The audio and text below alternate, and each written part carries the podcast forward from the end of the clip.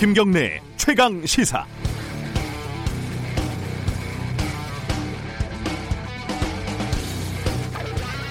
해외 명품 브랜드들이 코로나 시대를 맞아서 온라인 쇼핑몰을 개설해서 성황이라고 합니다. 어제 보니까 80만 원짜리 슬리퍼가 매진이 됐다. 이런 기사가 있었습니다. 어, 코로나 사태에도 백화점에서 유일하게 매출이 증가하는 게 명품이라고 하죠. 그런데 바로 옆에 있는 기사가 이렇습니다. 장례식장에서 일하는 사람이 시신에서 펜치로 몰래 금리를 10개 뽑아가지고 금은방에서 팔다가 붙잡혀서 징역 2년을 구형받았다. 코로나19로 일감이 줄어서 한 달 소득이 100만 원 정도밖에 안 돼서 범행을 저질렀다고 합니다. 한 달 벌어서 슬리퍼 한 켤레 산다는 거죠. 소득 불평등은 어제 오늘 일은 아닙니다. 밥상머리 기도문처럼 익숙한 수치들이 있습니다. 대기업 정규직이 100을 벌면 중소기업 비정규직은 한 40 정도 번다. 소득보다 자산이 더 심한데 상위 1%는 주택 7채씩을 소유하고 있고 상위 10%는 3채씩을 가지고 있다. 창고에서 어, 쌀이 썩어나는데 사람들이 굶어 죽고 있다는 비유는 비유가 아니라 전 세계에서 그냥 현실입니다. 아마 코로나 사태를 지나면서 이런 소득, 자산 불평등은 더 심화될 게 뻔합니다. 최근 경제학자 토마 피케티가 누진, 소유세, 누진 소득세를 넘어서서 누진 소유세를 걷어서 청년들 모두에게 1억 6천만 원씩 자산을 나눠주자. 이렇게 말한 것은 다 이유가 있습니다. 명품 매장에서 매진된 80만짜리, 80만 원짜리 슬리퍼를 마음대로 사는 사람, 그리고 10개쯤 모아도 슬리퍼 하나 못 사는 금니를 시체에서 뽑다가 아, 징역형을 구형받은 사람이 공존하는 세상. 꽤나 위태로운 세상입니다. 6월 16일 화요일 김경래 최강 시사 시작합니다.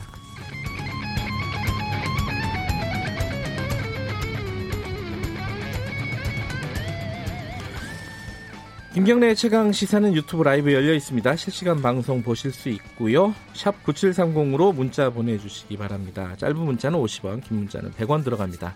스마트폰 어플리케이션 콩 이용하시면 무료로 참여하실 수 있습니다. 어, 오늘은 자, 여당이 어제 어, 상임위원장 선출을 강행을 했죠. 미래통합당이 강력하게 반발하고 있습니다. 헌정사상 유례 없는 폭거다. 아, 잠시 후 브리핑 끝나면요. 최형두 통합당 원내대변인 연결해서 입장 들어보고요. 2부에서는 남북관계 최대 위기라고 볼 수도 있고 또 한 번의 고비라고도 볼 수 있습니다. 지금 어떤 상황인지 어제 대통령 메시지까지 정세현 민주평통 수석 부의장과 짚어보겠습니다.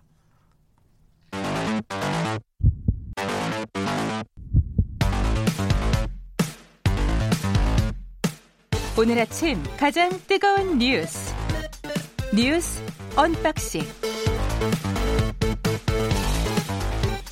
네, 매일 아침 택배 박스를 뜯는 두근두근한 마음으로 준비합니다. 뉴스 unboxing 고발 뉴스 민동기 기자 나와 있습니다. 안녕하세요. 안녕하십니까. 그리고 KBS의 김양순 기자 나와 있습니다. 안녕하세요. 네, 안녕하세요. 어, 어 민주당 어, 국회 얘기부터 좀 해볼까요? 어, 어제 상황 민동기 기자가 간단하게 정리하고 얘기 좀 해보죠. 더불어민주당이 미래통합당 불참 속에 어제 국회 본회의를 열고요. 네. 법사위원회 등 6개 상임위원장을 선출했습니다. 여야 합의가 이루어지지 않은 상태에서 상임위원장 선출한 게 53년 만이라고 하는데요. 표결에는 민주당, 정의당, 열린민주당, 시대전환, 기본소득당 이렇게 187명이 참여했습니다. 국민의당 소속 3명은 또 불참을 했다고 하는데요. 박병석 국회의장이 표결에 앞서서 일주일 동안 본회의 두 차례 연기하면서 협상을 촉구를 했고 자신도 이제 본인도 깊은 고뇌의 시간을 가졌지만 민생을 돌보는 것보다 더 소중한 건 없다 이런 점을 강조를 했습니다. 18개 상임위 중에 6개를 지금 선출을 한 거죠, 상임위원장을. 그렇습니다. 네, 맞습니다. 그 야당은 뭐 강력하게 반발하고 야당 입장은 뭐죠? 야당은 뭐 일단 뭐 의회 독재다 민주당 각성해라라고 했고요. 어제 네. 주호영 원내대표는 헌정사상 첫 폭거다라고 했는데 이게 또 기자들이 취재해 보니까 첫 폭거는 아니고 단독 보내고 53년 만이다라고. 53년 만? 아, 네. 어, 언제적 그, 일이죠, 네. 이게? 1967년에 아. 여야 합의 없이 예. 상임위원장 선출을 처음 한 거여서 헌정사상 첫 폭거는 아니었던 걸로 음, 두 번째 폭거네. 네, 두 번째 폭거입니다. 근데 이게 의사 진행 발언을 위해서 통합당은 안 들어갔어요 본회의에. 예. 주호영 원내대표 혼자 들어갔거든요. 네. 그래서 오늘은 국회가 없어진 날이고 일당 독재가 시작된 날이다. 이런 행태는 21대 국회를 망치는 거고 문재인 대통령의 남은 2년 동안 정치가 황폐화되는 출발이다. 이러면서 승자의 저주가 있을 것이다라고 얘기했습니다. 어, 사퇴했죠, 그리고? 네, 사퇴를 했습니다. 이종배 정책위 의장과 함께 사퇴 의사를 밝혔는데요. 이제 의원들은 만류를 했어요. 그래서 사퇴가 어, 마무리가 될지 어떨지는 모르겠습니다만 일단 사의를 표했기 때문에 오늘 통합당 공식 일정은 없는 상태고요. 음. 당분간은 좀 공백이 예상이 됩니다. 그러면 지금 어, 나머지 상임위 협상을 해야 되는 거잖아요. 그렇습니다. 근데 거기 그 협상이 뭐 제대로 이, 지금 진행이 안 되겠네요. 그러니까 민주당은 19일까지 남은 남은 그 상임위 배정 있지 않습니까? 예. 이거 완료하겠다는 입장이고요. 19일. 네. 예. 그러니까 한 4일 정도를 지금 미래통합당에 제시를 한 그런 상황이고 예. 이번 주 안에 원구성 마무리 짓겠다 이렇게 추가 압박까지 했는데요. 만약에 미래통합당이 추가 협상에 응하지 않으면 18개 상임위원장 모두 민주당이 차지하겠다 이런 최후 통첩을 보낸 것으로 해석이 됩니다. 그러면은 어 미래통합당이 지금 할 수 있는 방법은 현재로서는 뭐 마땅치 않다. 뭐 이렇게 볼 수 있겠네요. 그죠? 네, 일단 미래통합당의 전략이 처음에 어 전부 다 위원장을 18개를 민주당에서 가져가게 하자. 음, 음 차라리. 차라리. 네, 그럼 네. 이게 확실히 일당 독재와 폭거로 보일 거 아니냐. 네. 그래서 우리가 협상에 불응하면서 계속 항의 의사를 표현하면은 여론이 좀 돌아설 것이다라는 전략을 좀 폈던 걸로 보입니다. 음. 그래서 내부에서 약간의 이제 반발이 있었거든요. 장지현 의원 같은 경우에는 페이스북에다가 양보하는 쪽이 승리할 거다라는 얘기도 했었는데 이게 의총에서 받아들여지지 않았던 거고요. 예. 지금 현재에도 이게 우리가 계속 계속해서 공백 상태로 가는 게 맞느냐라는 반발이 좀 있습니다만 이제는 당내 강경파가 현재는 다수예요 아직까지는. 음. 그래서 어떻게 될지는 뭐 19일 날 될지 어떨지는 미지수고요. 안될 그렇죠. 걸로 보는 관측이 좀 높습니다. 실리를 얻자는 뭐 그런 의견도 일부는 있었는데 네. 뭐 전체적인 대세는 어, 이루지 못했, 못했던 거고 이거는 좀 여론을 좀 봐야 될 것 같아요. 어, 일단 저희들 브리핑 끝나면은 어, 미래통합당 원내대변인 연결이 돼 있으니까 그때 좀 자세히 좀 물어보도록 하고요. 어, 그 다음에 북한 얘기를 좀 해야겠네요. 어, 북한, 오늘 아침에 속보 들어온 게 하나 있죠. 그 북한 군이 예. 남북 합의로 비무장화된 지역에 다시 진출을 하고요. 네. 남쪽을 향해서 삐라, 그러니까 전단을 살포하겠다 이런 입장을 밝혔는데요. 네.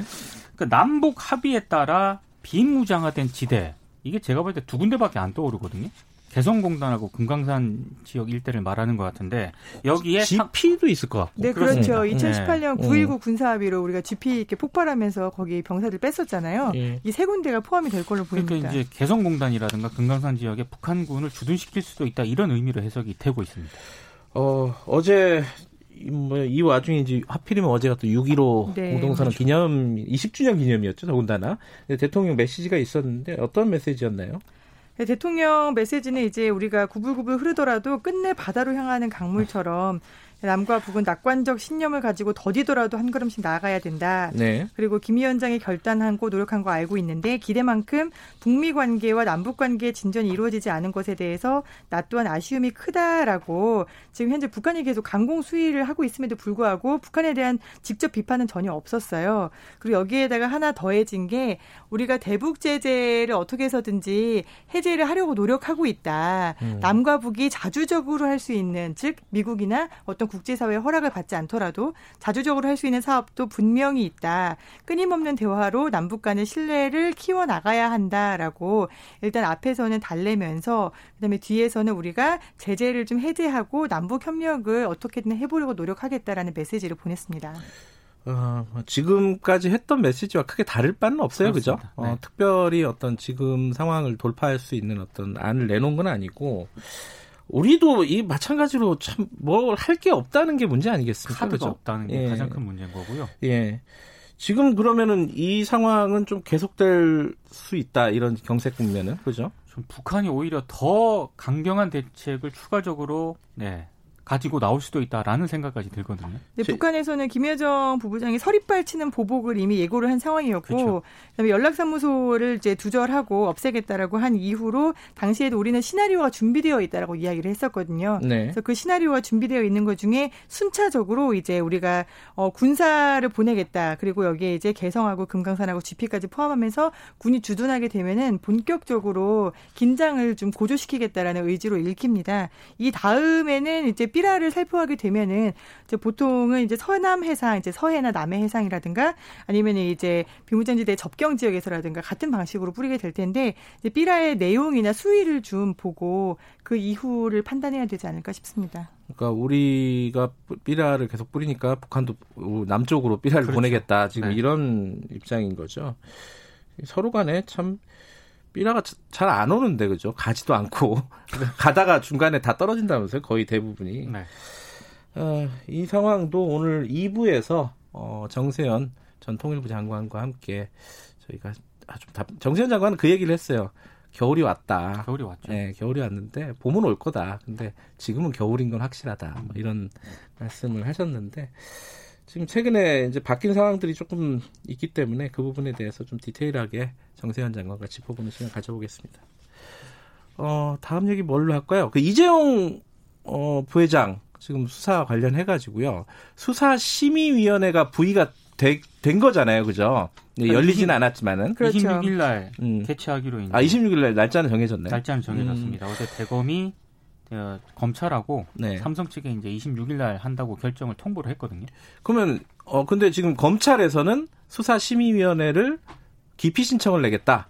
근데 이게 언론 보도를 보니까 네. 아직까지는 기피나 회피 신청 계획은 없다 이런 입장이 아 그래요? 공식적인데요. 음. 조선일보를 보면 향후 심의위 위원 선발이 완료가 되지 않습니까? 네. 이걸 보고 양창수 위원장 등을 포함해서 기피 또는 회피 사유가 있는 위원들이 있는지 확인한 다음에 네. 그런 다음에 관련 신청을 검토할 예정이다 이렇게 보도를 하고 있습니다. 양창수 위원장 뭐 대법관 출신이지 않습니까? 저번에 네. 잠깐 말했는데 그 뒤에 뭐 여러 가지 이력들이 나왔더라고요. 양창수 위원장과 삼성은 어떤 관계길래 뭐 기피 신청 얘기까지 나오는 겁니까? 일단 양상수 위원장이 대법관 시절에 이제 어 이재용 부회장의 아버지죠 이건희 회장이 당시 이제 에버랜드 전환 사채 관련해 가지고 에버랜드에 970억 손해를 끼쳐 가지고 특경법상 예 재판을 받았던 걸 기억하실 예, 겁니다. 예, 예. 당시에 이제 이건희 회장에게 무죄를 선고했었던 네. 대법관 중에 한 명이고요. 네. 그 이후에 지금 현재는 이제 어, 수사심의위원장을 맡고 있습니다만 어, 삼성과 관련해서 상당히 끈끈한 관계가 있다라고 오늘 경향신문이 보도를 했습니다. 어떤 어떤 것들이에요? 일단 양창수 위원장의 처남 즉 이제 부인의 남동생이 현재 삼성 서울 병원장으로 재직 중이고요. 네. 그다음에 뭐 양창수 위원장하고 어 미래전략실에서 같이 기소가 되어 있는 이제 최 전무도 뭐 동, 고등학교 동창이다라는 음. 것도 있고 그다음에 또 이제 양창수 위원장의 가족 중에 한 분이 삼성 서울병원의 산부인과 교수로 또 재직을 했다라는 것도 있어서 음. 좀 약간 여기저기 엮어서 끈끈한 관계다라고 좀 보고 음. 있는데 그리고 이게 제가 보니까 지난달 22일에 매경에 칼럼을 썼거든요. 네. 양창수 위원장이 이재용 부회장이 경영권 승계 책임이 없다는 취지의 칼럼 내용입니다. 음. 그러니까 이런 정황을 놓고 봤을 때 과연 위원장으로서 적절한가 이런 좀 논란이 좀 제기가 되고 있습니다. 아, 지금 우리가 얘기한 얘기들이 소용이 없는 얘기가 돼버렸습니다. 속보가 떴나요? 네, 한 10분 안짝에 속보가 들어왔는데 양창수 위원장이 빠지기로 했답니다. 아 스스로 지금 사퇴를 네. 결정하신 거군요. 네. 아니 근데 네. 기자 기자들이 그 동안 네. 그렇게 입장을 좀 물었다고 하는데 네. 그때마다 전화를 안 받았다 그러거든요. 네. 고민을 하다가 어, 지금 좀 조금 전에 어, 이렇게 속보들이 쭉 떴네요. 이재용 심의권에서 본인이 회피하겠다, 아, 빠지겠다라고 밝힌 모양입니다. 좋은 결정이신 것 같아요. 네. 어, 괜히 얘기했네. 아니, 빨리 좀 결정을 하시죠. 네. 글쎄 말이에요. 다른 얘기 할 걸 그랬어요.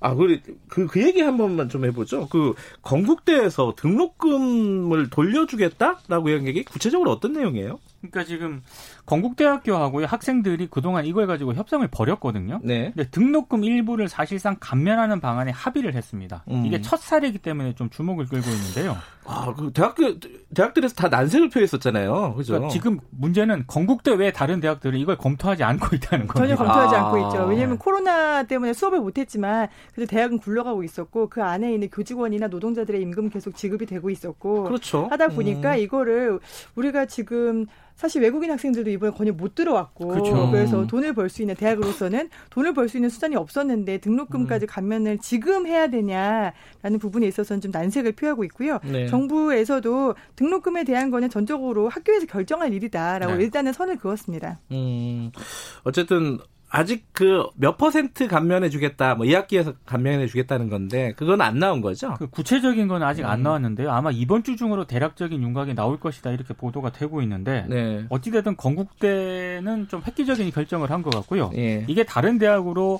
전파가 될지는 음. 이거는 좀 상황을 좀 봐야 될 것 같아요. 어, 건국대에서 뭐 예를 들어 뭐 한 50% 감면해 준다 예컨대 아. 그러면은 네. 다른 대학교 학생들 가만히 있지 않을 텐데요, 이거. 그렇죠. 네, 네, 이미 대학생들 사이에서는 우리가 등록금 반환 소송이라도 준비를 미리 아. 해야 되는 거 아니냐라고 집단 소송의 움직임도 있습니다. 음, 하나만 더 알아보죠. MBC의 그 박사방에 가입했던 그 기자 있잖아요.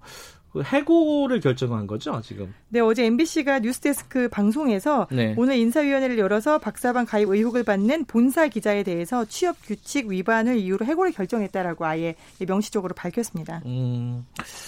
소송 날 것 같아요. 본인은 계속 억울하다 그러니까요. 그렇죠. 그렇죠? 네. 근데 이게 취재 목적으로 가입했다라고 했는데 일단은 조직빈한테 70만 원을 송금한 내역은 있거든요. 음. 그러니까 송금한 내역은 있는데 취재를 위해서 갔다라는 그 증거는 없는 거예요. 음. 그래서 MBC 측에서 이런 결정을 했는데 이제 보통은 기자들이 이제 어떤 이런 텔레그램 방이라든가 위험한 곳에 들어갈 때 혼자서 가는 경우는 없습니다. 아, 이게 일진이든지 아니면은 뭐 차장이든 부장이든 누구에게는 그렇죠. 반드시 보고를 하거든요. 그렇죠. 이 돈을 나중에 자기가 보상을 받아야 되잖아요. 그렇죠. 회사로부터 그런 보고를 네. 해야 되는 부분인데 네. 70만 원이면 뭐 슬리퍼 한짝 가격이군요.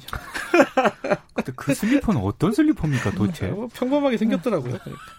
자 오늘 여기까지 듣죠. 고맙습니다. 고맙습니다. 고맙습니다. 고발뉴스 민동기 기자 그리고 KBS 김양순 기자였습니다. 김경래 최강 시사 듣고 계신 지금 시각은 7시 37분 향해 가고 있습니다.